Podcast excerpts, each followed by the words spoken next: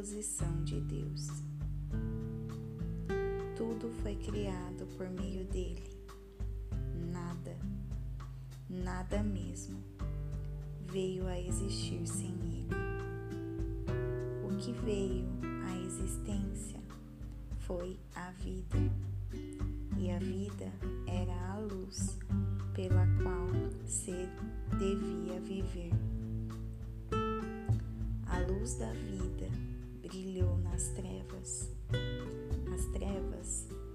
nada puderam fazer contra a luz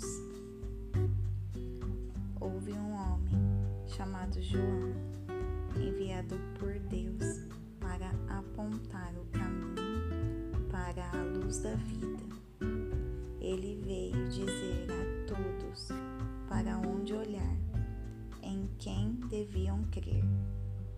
João não era a luz, ele estava ali para mostrar o caminho para a luz luz da vida era verdadeira. Cada pessoa que entra na vida é conduzida à luz. Ele estava no mundo e o mundo existe por causa dele. Mesmo assim, o mundo não o acolheu. Ele veio para seu povo, mas eles não o quiseram. Mas houve os que o quiseram de verdade, que acreditaram que ele era o que afirmava ser, o que fez, o que disse ter feito.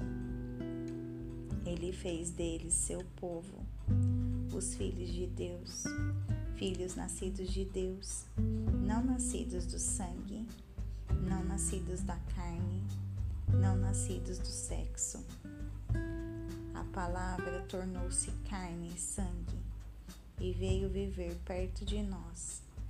Nós vimos a glória com nossos olhos, uma glória única. O Filho é como o Pai, sempre generoso, autêntico, do início ao fim.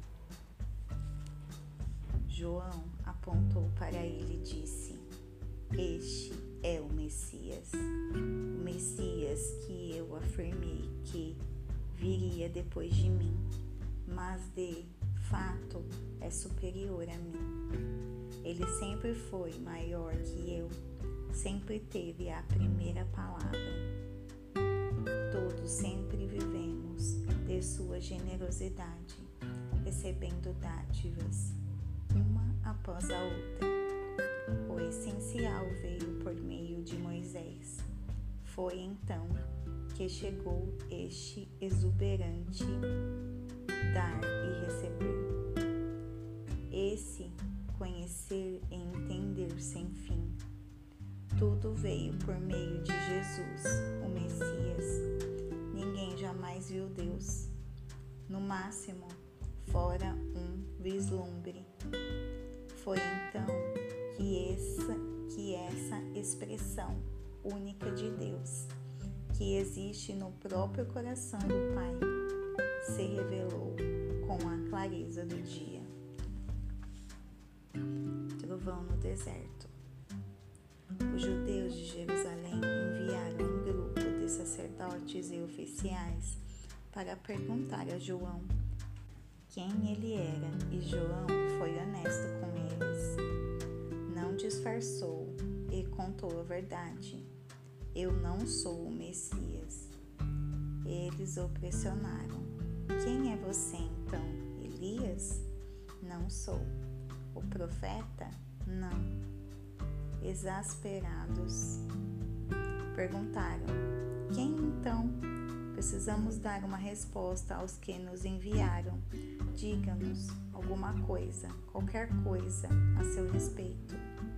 Eu sou um trovão no deserto. Preparem um caminho reto para Deus. Estou fazendo o que o profeta Isaías anunciou. Os que o interrogavam eram do partido dos fariseus, mas tinham sua própria pergunta. Se você não é o Messias, nem Elias, nem o profeta, por que você batiza? João respondeu: Eu batizo apenas com água.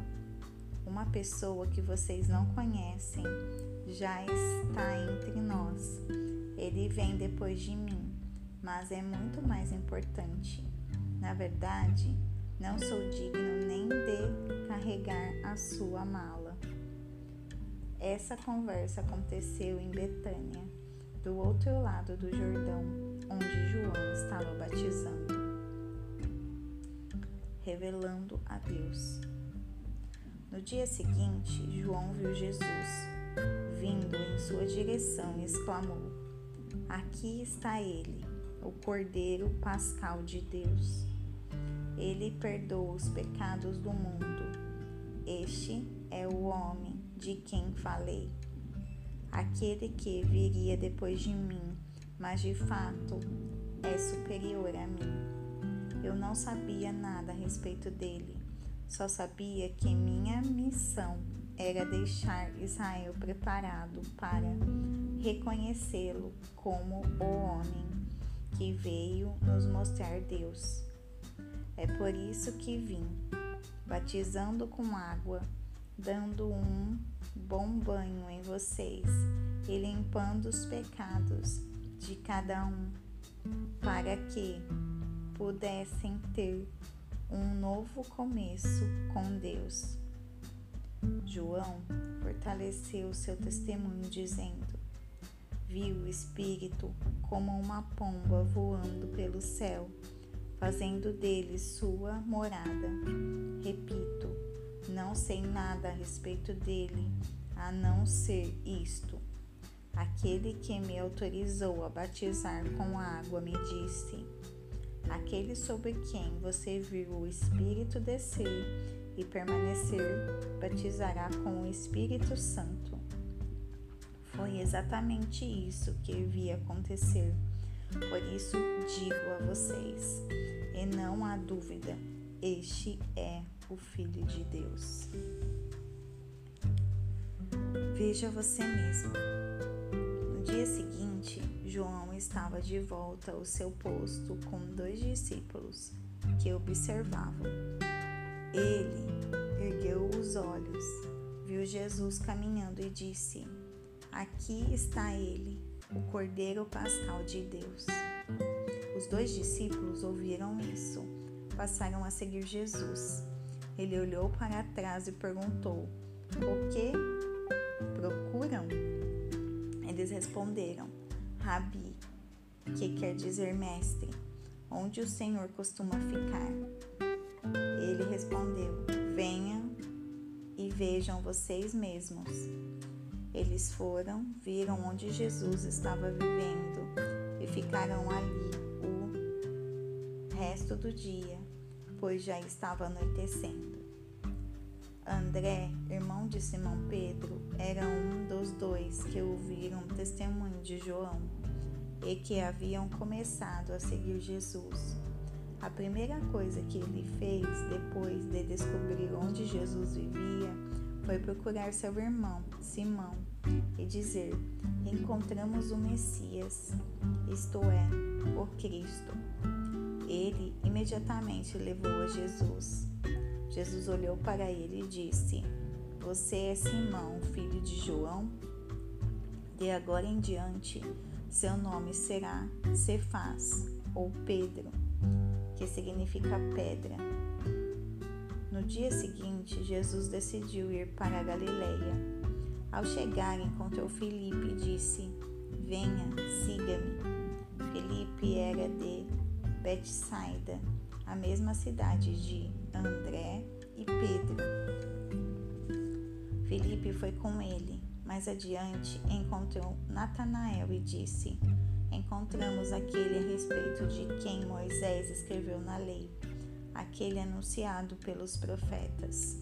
É Jesus, filho de José. Ele veio de Nazaré. Natanael perguntou: Nazaré? Você está brincando. Mas Felipe insistiu: Venha, veja você mesmo. Quando Jesus viu Natanael se aproximar, disse: Aí está um autêntico israelita, em quem não há falsidade. Natanael estranhou. De onde tirou essa ideia? Você não me conhece? Jesus respondeu: Um dia, bem antes de Felipe ir chamá-lo, vi você debaixo da figueira. Natanael exclamou: Rabi, o Senhor é o Filho de Deus, o Rei de Israel. Jesus disse: Você acreditou porque eu disse que eu o vi debaixo da figueira? Você ainda não viu nada Antes que esta história acabe, você verá os céus abertos e os anjos de Deus descendo e subindo sobre o Filho do Homem.